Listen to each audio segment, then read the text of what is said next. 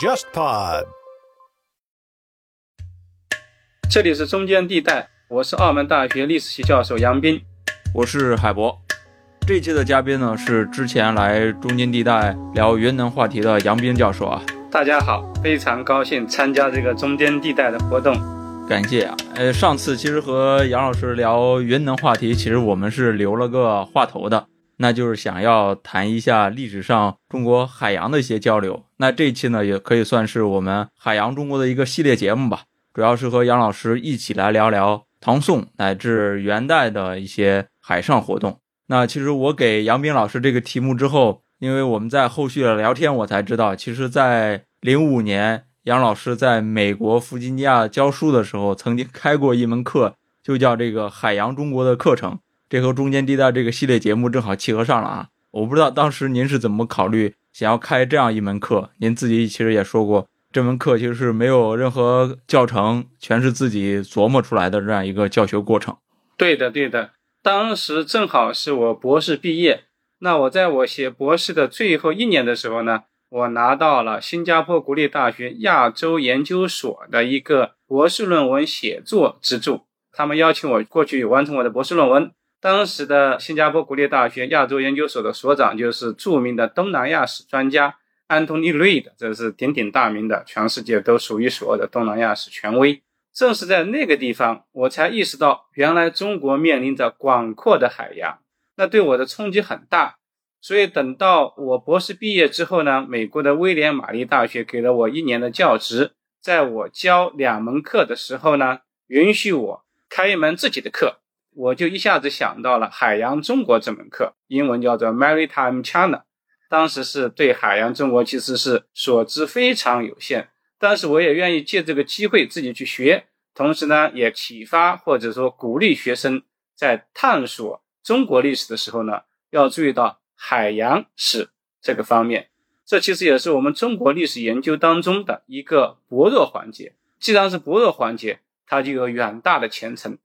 嗯，其实您说到这个海洋世界，想起到八十年代有那个和商特别著名啊，他就提到所谓的代表农耕文化的这种黄色文明和代表这个海洋的这种蓝色文明的这种说法呀。这种说法在现在看来，如果要这已经过去可能三十多年了，再看说中国是一种简单的这种黄色文明的说法是非常片面的吧？应该说，其实这种偏向于观念式的历史哲学的提法，往往会遮蔽掉很多历史事实的。所以这期我们其实还是要回到整个历史事实里。刚才杨斌老师也提到，其实中国海洋史的研究也是最近才刚刚开始的，也是比较薄弱的一个环节。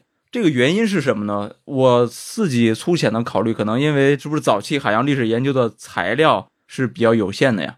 我想有各种原因，既有学术上的原因，也有非学术的原因。其实，在关于这个中外交通史研究当中，有关海洋的部分，我们在民国时期就已经开始注意。比如说，一个天才式的人物就是向达教授，他是中西交通史上呃研究的一个权威。他就注意到了海洋史的东西，他就校注了一些海洋史的东西，比如说《郑和航海图》等等，包括顺风相送。最近二三十年对顺风相送的研究也非常的热门。那么向达他不仅仅是学问做得好，他能预见到以后怎么走，什么学问以后会兴起这种见识。所以学问跟见识既有相关性，但是呢，见识比学问有的时候要求更高一些。所以这是一个政治上的原因，就是在五十年代之后呢，我们对于海洋史的研究没有什么进展，一直到八十年代，八十年代得益于一个契机，就是一九七四年，我们在泉州的后渚湾发现了一艘宋代的沉船，在这样的情况下，在一九七八年、一九七九年或者一九八零年召开了全国第一次关于宋代海船的这个研讨会，在此前后呢。办了这个泉州的海事博物馆，现在的海洋博物馆，还办了中国的这个海礁史期刊，这也是海洋史研究的历史最早的也最权威的刊物。虽然，是在这个契机上逐渐发展起来的。但是呢，我们的海洋史研究侧重于中国文献的整理、海洋政策的研究、海禁啊、闭关啊，后来就发展到对货物的研究、外文资料的使用。航海史的研究，特别是科技史的研究，等等方面呢，就相对来说比较薄弱。这个方面呢，我觉得呢也是以后发展的重点。当然，就像你说的，海洋史的文献确实很少，特别是在汉晋时期，可以看到的材料非常少，《汉书》中一两条。之前五十年代初，我们的王干武先生在马来亚大学念硕士，他的硕士论文就是从汉到唐的中国的海洋史，叫《南海贸易》这本书。以后这个不知道印了多少次了，不同的出版社印。那我在上课的时候也经常用。他可以说是这个方面的一个开拓者。一九五十年代，可惜的是呢，后来他就没有做这个南海贸易的。他就转到了这个五代宋的研究，这是他的博士论文。中国海洋史的研究啊，它有各种方面的因素，有文献的缺乏，有时代的转变等等各种原因都制约着它的发展。其实看文章也提到，就是说前汉时期确实是有一些材料写到中国大陆地区的人去到东南亚地区的，但是这个材料其实是非常有限的，更多的记录跟史料是不是都要到唐代之后才能去更好的去书写这段历史呢？对的，我们的材料，所谓官方的材料，就是所谓的二十四史当中的外国传、事宜传。外国传、事宜传里面，它既包括陆路的，就是陆上丝绸之路，也包括海上丝绸之路。那么早期的话，陆上丝绸之路材料比较多。到了唐宋时期，海上丝绸之路的记录就比较多一些。当然，除了二十四史，偶尔还有一些其他的文献，比如说这个道教的文献、诗人的游记等等。在早期海洋史的一个重大的缺陷就是，我们考古发现特别稀缺。海上跟陆地不一样，旧石器时期你可以发现石斧、石崩、青铜器，几百年、几千年都可能保存。那么海上的话，海底的话，那这个就很难很难了。所以，我们沉船的发现也是非常的难得。中国的在南海的沉船最早还是在南宋时代。那么到了唐代的话呢？就出现了一个重大的转变。我们所说的唐僧，唐僧是一个符号，不仅仅包括玄奘和尚，还包括其他的和尚。他们呢就觉得中国的经律缺乏，要向印度这个佛教中心去学习。于是他们就带着这样的热情，带着这样的动力，或者穿过沙漠、高山、雪山，或者呢穿过海洋，到达了印度。所以唐代的时候呢，我们就出现了最多的海上活动的记录者。就是和尚，当然还有一些官方使节，还有一些其他偶尔的人物，比如说被俘虏的士兵啊等等。当然还有商人和水手，但是呢，商人和水手他们一般都是没有记录的，包括官方的使节，官方的使节他一般来说一定会有报告的。当这些报告呢进入到官府之后呢，他有的时候被编入正史，有的时候呢就遗失了。比如说我们唐代的这个《四夷通海道》。那就根据当时一些官方使节、商人的报告记录下来的，非常可靠。但是这都比较少，最多的还是和尚。和尚为什么厉害呢？因为他们受过了高等教育，他们能念经啊，他们把那些经文都倒背如流的，说明他们的教育非常厉害。而且有些和尚会识字、会写作，是的，通好几门语。嗯，所以他们是当时知识程度最高的文化精英，他们能够书写，而且擅长书写。而且他们有欲望去书写，为什么有欲望去书写呢？你看唐僧，我这个经历九九八十一难，当然这是象征了。到了印度，然后取经回来，这说明了什么？这说明佛法无边啊！这就是我求法成功的一个保证啊！所以我要把这都记录下来，让普天下的人都知道。所以就只有这个意思。阴差阳错，他们就留下了关于海洋旅行、海洋贸易最宝贵的文献。其实，关于海洋书写里面，确实唐代的几位和尚是非常关键的啊。两晋时期有那个法显，唐朝还有这个义净和尚，他们主要的驱动因素就是因为宗教活动嘛。取经是他们做这种海洋旅行最核心的一个原因嘛。是的，当他们取经的目的表面上都是为了佛经，但是有不同的旨趣。比如说最早的法显和尚，两晋时代的法显和尚。那么他去是为了戒律，我们知道戒律就是和尚寺庙的这个需要遵守的规则，他是为了取律而去。那么唐僧他可能是呃有其他的，主要是经而去，总体目标是一样的，就是要去印度学习。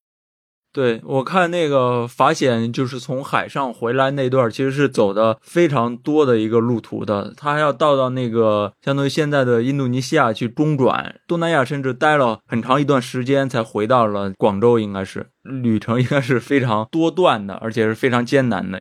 是的，是的，法显是一个我们历史上非常值得敬佩的人物，因为法显出发的时候他已经六十岁了。那他真正的是实现了人生六十始开始这样一个说法，正是因为他一路上很多伙伴都死了，他觉得从陆上丝绸之路往返印度实在太困难了，所以呢，他觉得那我不如走海上回来吧。那说明当时两晋时期中国人的海洋知识或者印度人的海洋知识都发达了，他们知道往返中印之间既可以走陆路，也可以走海路，所以呢，他就决定从海洋出发。结果呢，他先到了斯里兰卡。在那里待了大半年，然后又从斯里兰卡再坐船，结果呢一路就受难了，漂到了印度尼西亚的某个岛，然后呢再从印度尼西亚坐大船，那个大船根据他的记录可以坐两百多人，而且呢从印度尼西亚的某个岛出发，直航到广州五十天，那当时的航海技术已经相当发达了，两百多人的船，我们知道清教徒到新英格兰的那艘船，挤来挤去挤的一百五六十人。就五月花号嘛，对呀，那是一六零零年左右。那法显是四百年，法显比五月花要早一千两百年。显然，法显的船应该比五月花要大一些。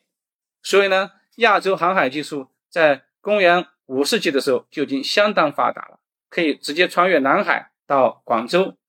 可惜的是呢，在途中呢又遇到了大风，所以一路吹一路吹，最后面吹到没有办法，大家想。我们肯定已经超过了广州，在广州以东了。根据大家的概念，那么当时的中国就应该在我们的西面，所以他们就调拨船头往西出发。结果呢，就飘到了山东青州，就是现在的崂山这个地方，然后登岸。所以是历尽千辛万苦，真的是非常不容易。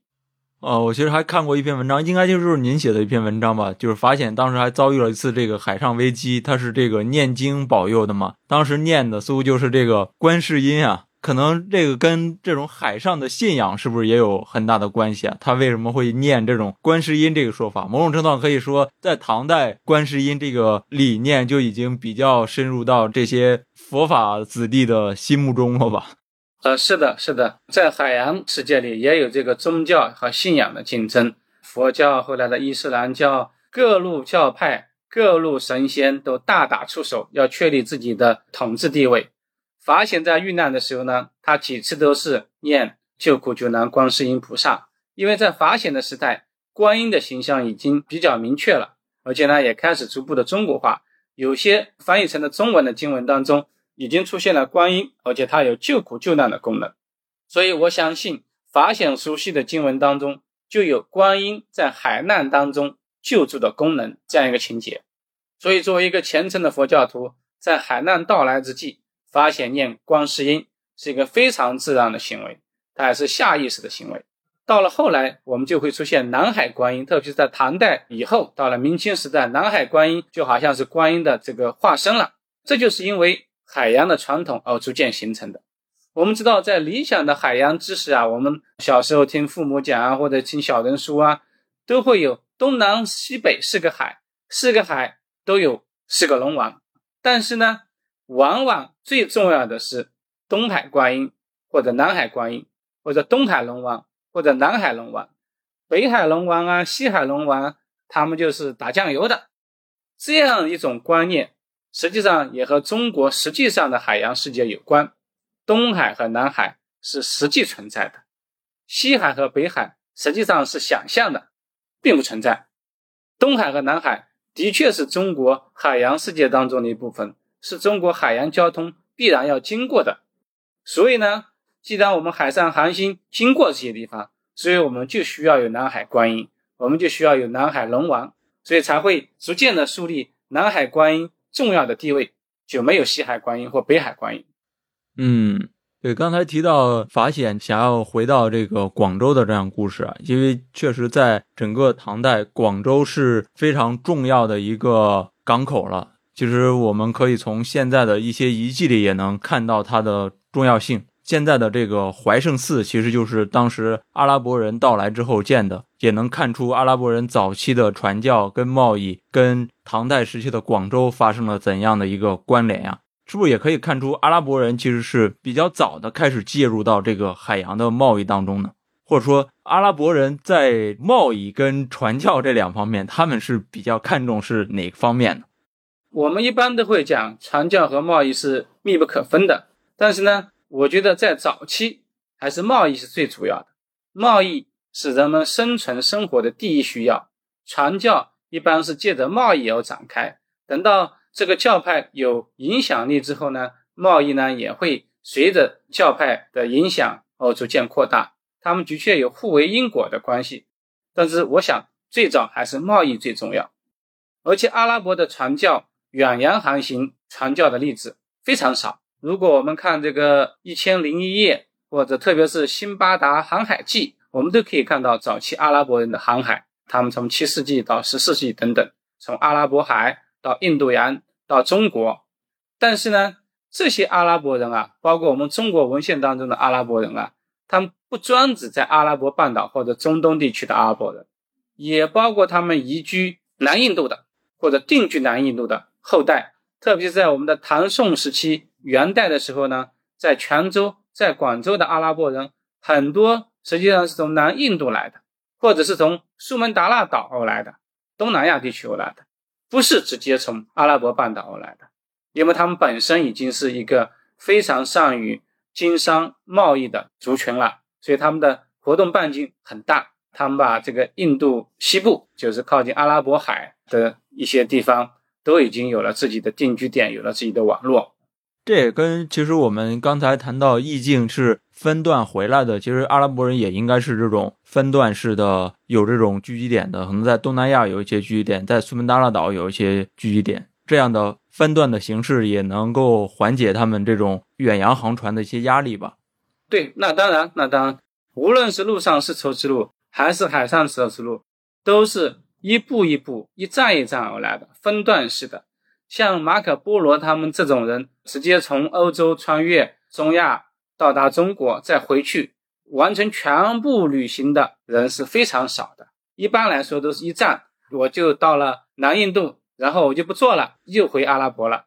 然后南印度的人，比如说到斯里兰卡，再到苏门答腊再走。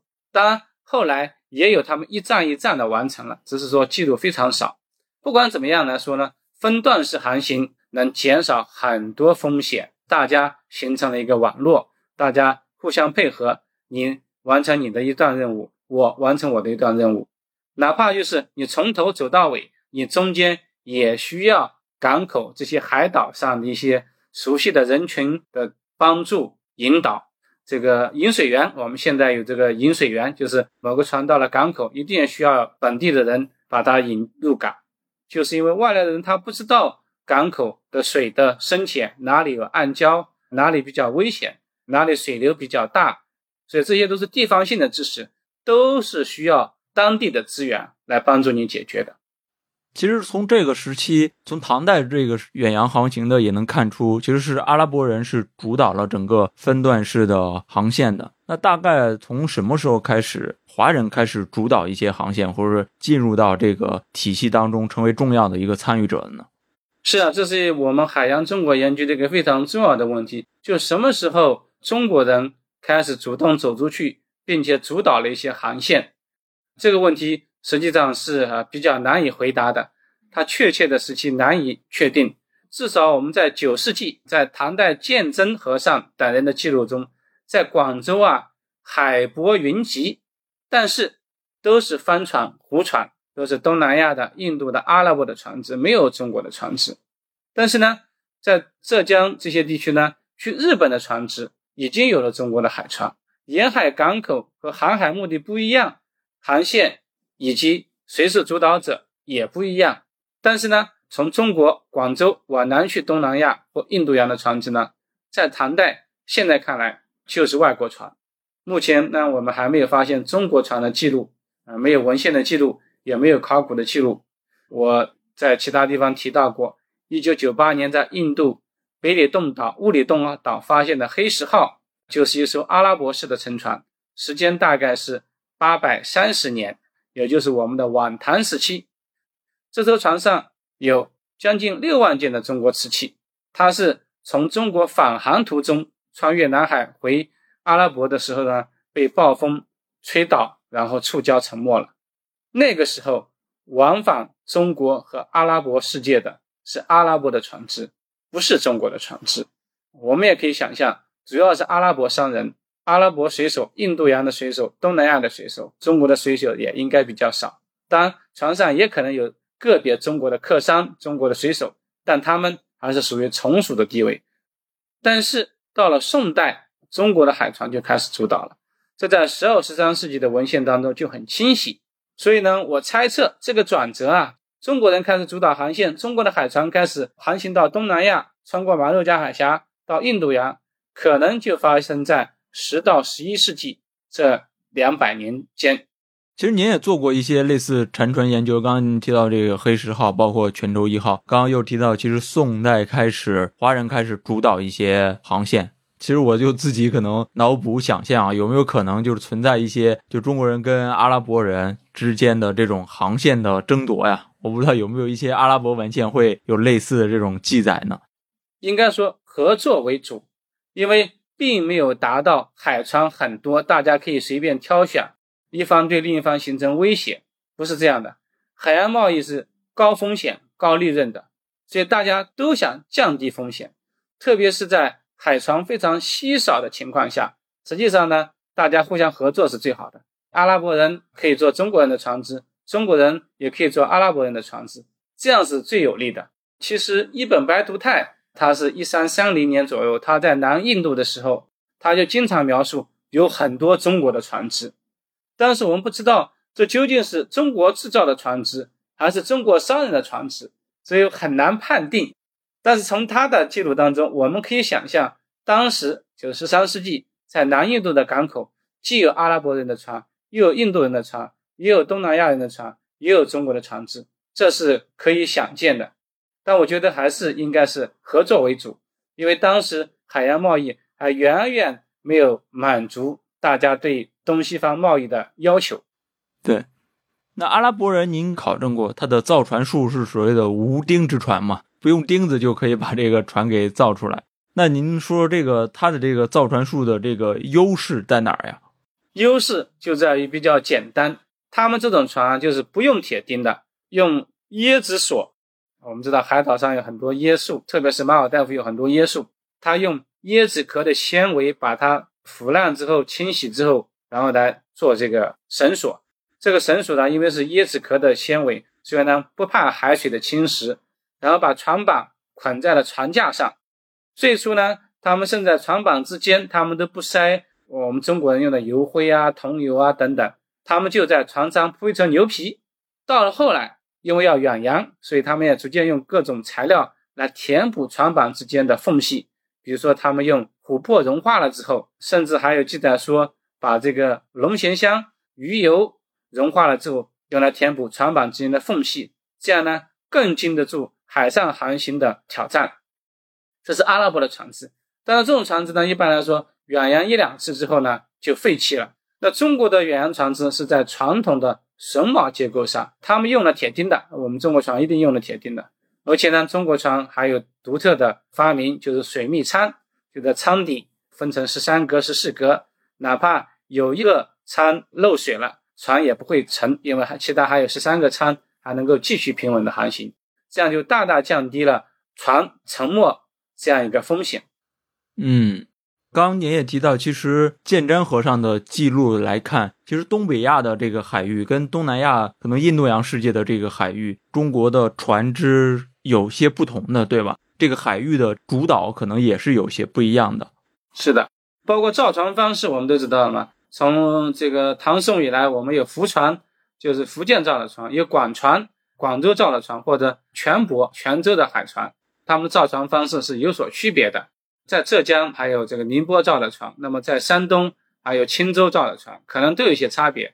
但我想，可能南海跟东南亚的航海可能难度更大一些，因为它的距离比较远，其实海浪相对来说比较大，特别是在。季风时期的时候，风暴起的时候就特别危险。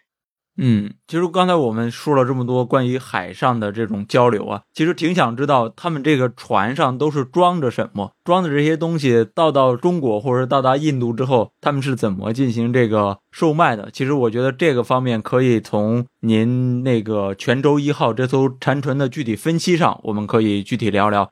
好的，刚才我其实已经讲了泉州湾的这艘呃海船啊，当时大家都叫泉州湾宋代海船。那呢，我呢直接把它命名为泉州一号，因为这艘船太重要了，对我们的海洋研究来也好，对于所谓的海上丝绸之路而言也好，它是真的非常重要。那么，一九七四年发现之后，到一九七八年、七九年，学者就做了相当全面的研究，大家都认为这艘船呢是南宋后期的一艘船。这艘船呢，它是在完成几次远洋航行之后。在返程途中，在泉州湾呢，因为战争的原因呢，被废弃，然后呢，沉到了海底。那么我们知道，宋代的南海贸易最主要的贸易就是香料贸易，所以呢，宋代时期呢，也叫香料贸易时期、海洋贸易时期。泉州一号发现的沉船当中呢，就证明了这是一艘香料之船，证明了宋代的远洋贸易是香料贸易，它有各种香，酱香、沉香。龙涎香等等，特别是最著名的龙涎香。龙涎香是对人类历史上来说，它是最晚发现的一种香料。那在中国，要到唐代段成式公元九世纪的时候才有记录。像早期的希腊文、埃及文、拉丁文都没有龙涎香这个词。龙涎香这个词叫做 ambergris，就是从法文来的，灰色的琥珀。所谓的灰色的琥珀的这个词呢，是从琥珀这个词来的。琥珀这个词呢，又是阿拉伯人用来叫龙涎香的，是阿拉伯人最先发现了龙涎香，把它命名，然后通过贸易呢，传播到了欧亚各个地区，向东、向西、向北。所以大家关于龙涎香的知识，特别是它的命名，都来自于阿拉伯文。那么中国最早也来自于阿拉伯文，叫它阿莫香，就是 amber，就是琥珀这个词的译音。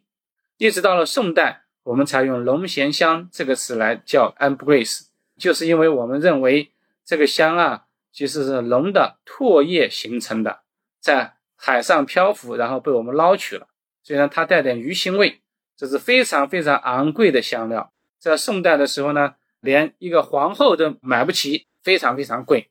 那么呢，泉州一号呢，恰恰发现了十二克龙涎香，如果我没有记错的话，所以这是唯一在考古发现的。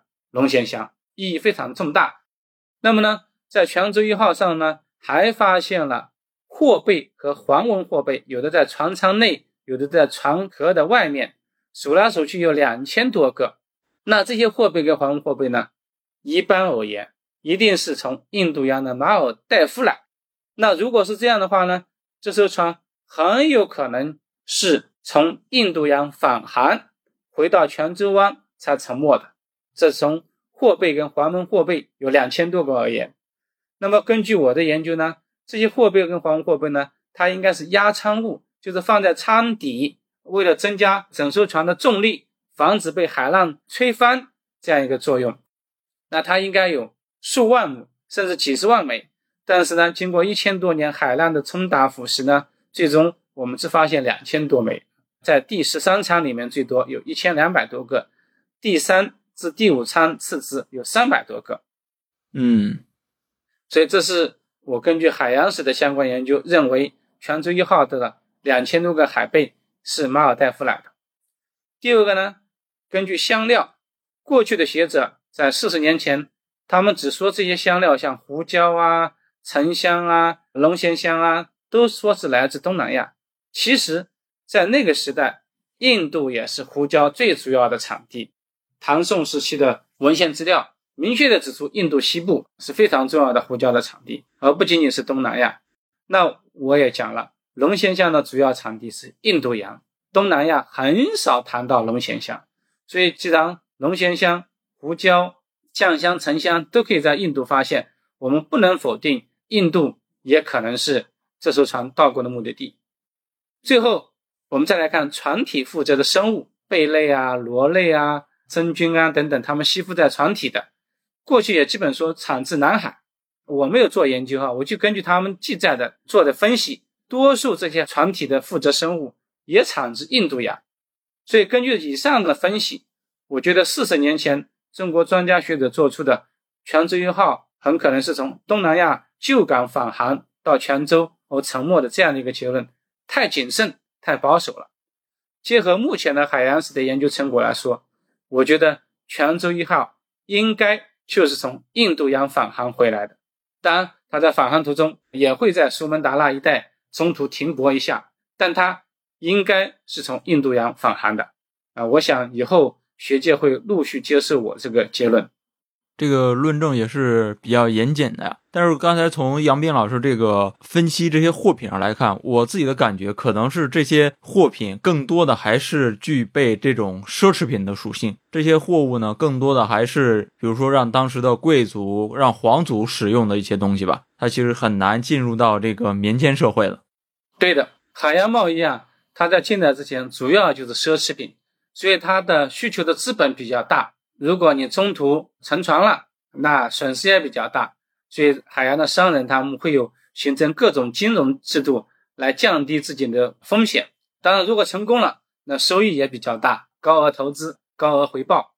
对，所以说在这个所谓近代航运业开始之前，这些远洋贸易更多的都是进行这种奢侈品交易了，而不是这种普通这个用品的。您刚刚也提到，其实泉州一号，您叫它泉州一号嘛，其实就是在泉州这个地方被发掘出现的。那刚才提到那个唐代，其实是广州港是比较重要的一个港口。唐宋之间，是不是有一个广州港逐渐被泉州所取代的这样一个过程呢？是的，从历史上看，确实有港口的迁移，就是哪个是第一港，哪个是老大。像汉晋时代，胶州就是我们的越南北部。胶州港非常重要，当然广州也重要。那么到唐代时期呢，广州是第一大港，从文献当中都是广州通夷海道。那么到了宋代的时候呢，泉州逐渐的重要起来。十一世纪、十二世纪跟广州相提并论。到了十二世纪、十三世纪、十四世纪，泉州港就是第一重要了。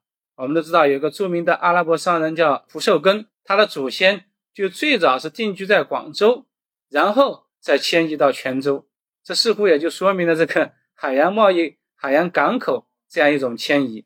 有些港口的沉没，像泉州港最后的沉没，就是因为它港口堵塞了，泉州的几条河流水越冲淤泥越多，那么原来的良港就变成了这个浅港，就不适合远洋的轮船航行了。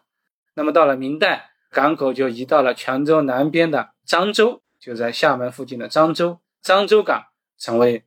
中国的第一大港，那叫好像叫粤港吧，叫对粤港之前那个古称。对，那刚才也提到，其实宋代之后就是元嘛。那元代我们都知道，泉州是其实在历史教科书里也是都是大书特书的。元代跟泉州港的这种关系，因为大蒙古国这种特殊的结构，其实几大汗国的海上往来也是到达这个泉州的。泉州的重要性其实也是应该比宋代那时候更进一步吧。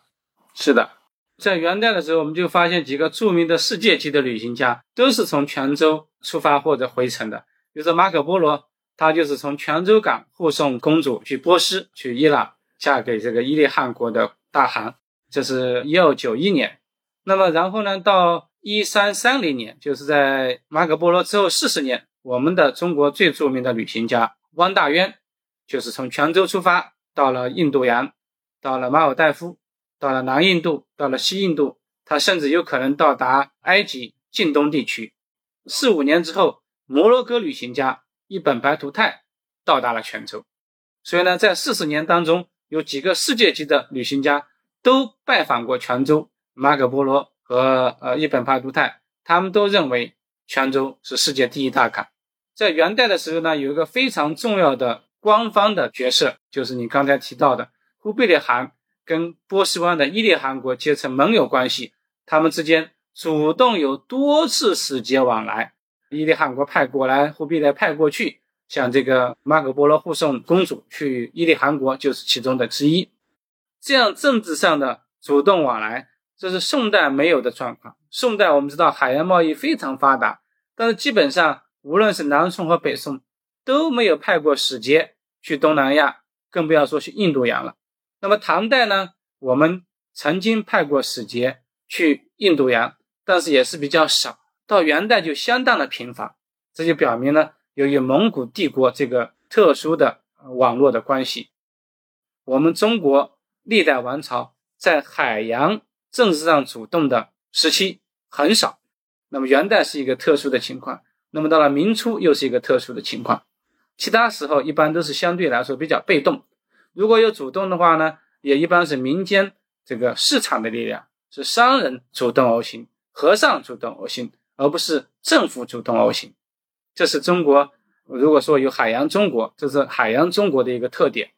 假如我们要比较海洋中国跟海上的西欧相比，我们的海洋中国啊是。没有国家的，西欧的葡萄牙、西班牙、荷兰，他们都是以国家的形象出现的。嗯，那最后其实元代之后更重要的就是明代初期，它有这样一个主动的行为。我们这期就不谈这个明清了啊，其实我们就可以来更多的谈一下，在葡萄牙人或者是荷兰人到来之前，在整个南中国海或者印度洋世界，有这样一个所谓的海上秩序存在吗？当然有，当然有。从这个汉晋时期一直到唐宋，在印度洋、在南海附近各个政权国家，他们开始互动。那当然就从混沌状态进行了一个相对有秩序的这样一个海洋世界。那我一般把它叫做海洋亚洲。这个海洋亚洲形成了自己互相依赖、盘根错节的传统与秩序。这个秩序是非常重要的。这其实也是后来。欧洲人来到亚洲之后，他必须要借助依赖这个秩序，然后再逐步渗透，然后占据统治地位的这样的一个平台。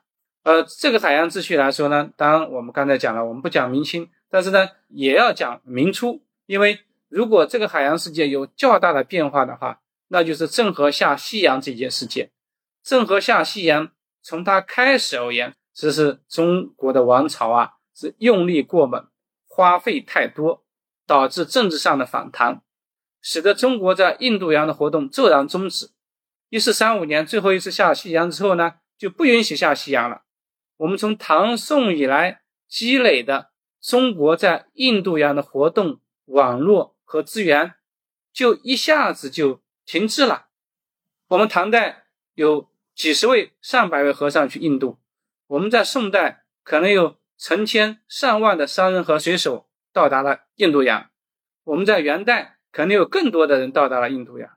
那么到明初郑和下西洋之后呢，没有中国船只去印度洋了。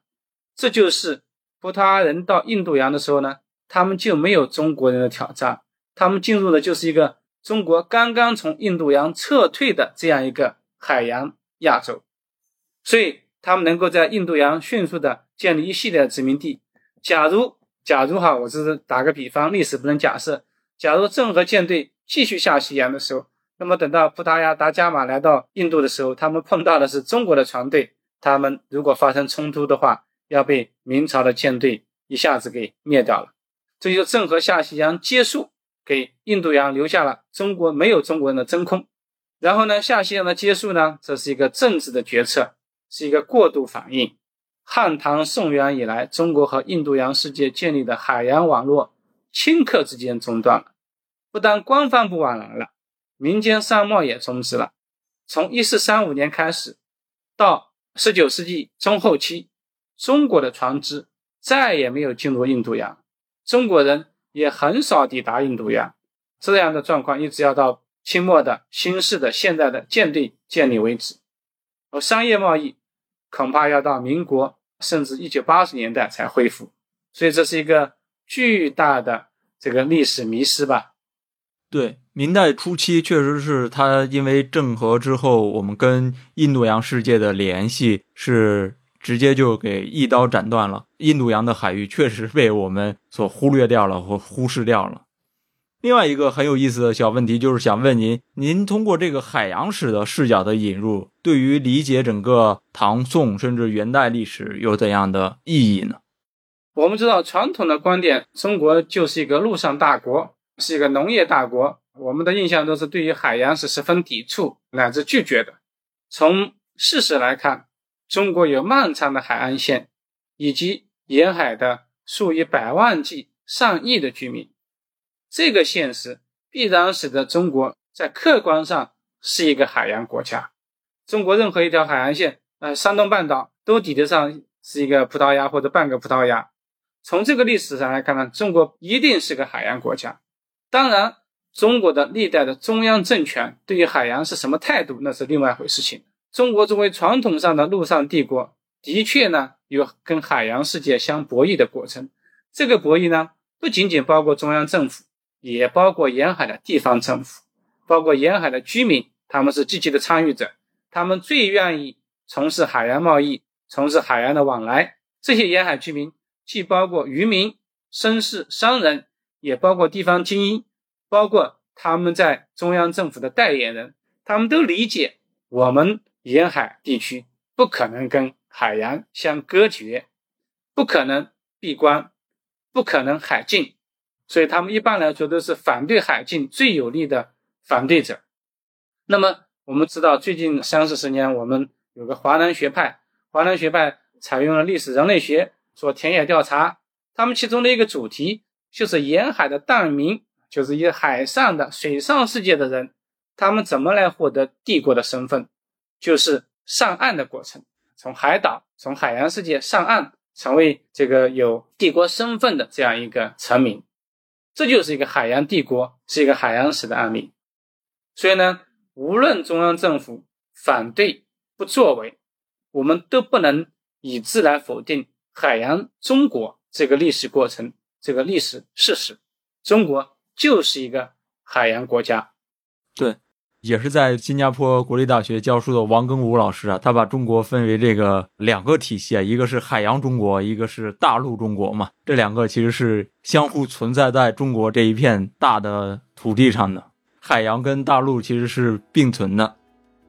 好，那我觉得我们这期就聊到这儿，非常感谢杨斌老师的精彩分享啊，和我们回顾了。明清之前，主要是中国早期的这个海洋交流。刚才其实杨斌老师提到了华南学派的研究啊，这里我也可以简单预告一下，下一期的嘉宾其实就是毕业于中山大学，现在在厦门大学任教的陈博义教授，他会和我们主要谈明清时期的东部亚洲海域，也许还会有印度洋啊。我们这期呢就聊到这里，我们下期再见，拜拜。谢谢海波，谢谢诸位听众，再见。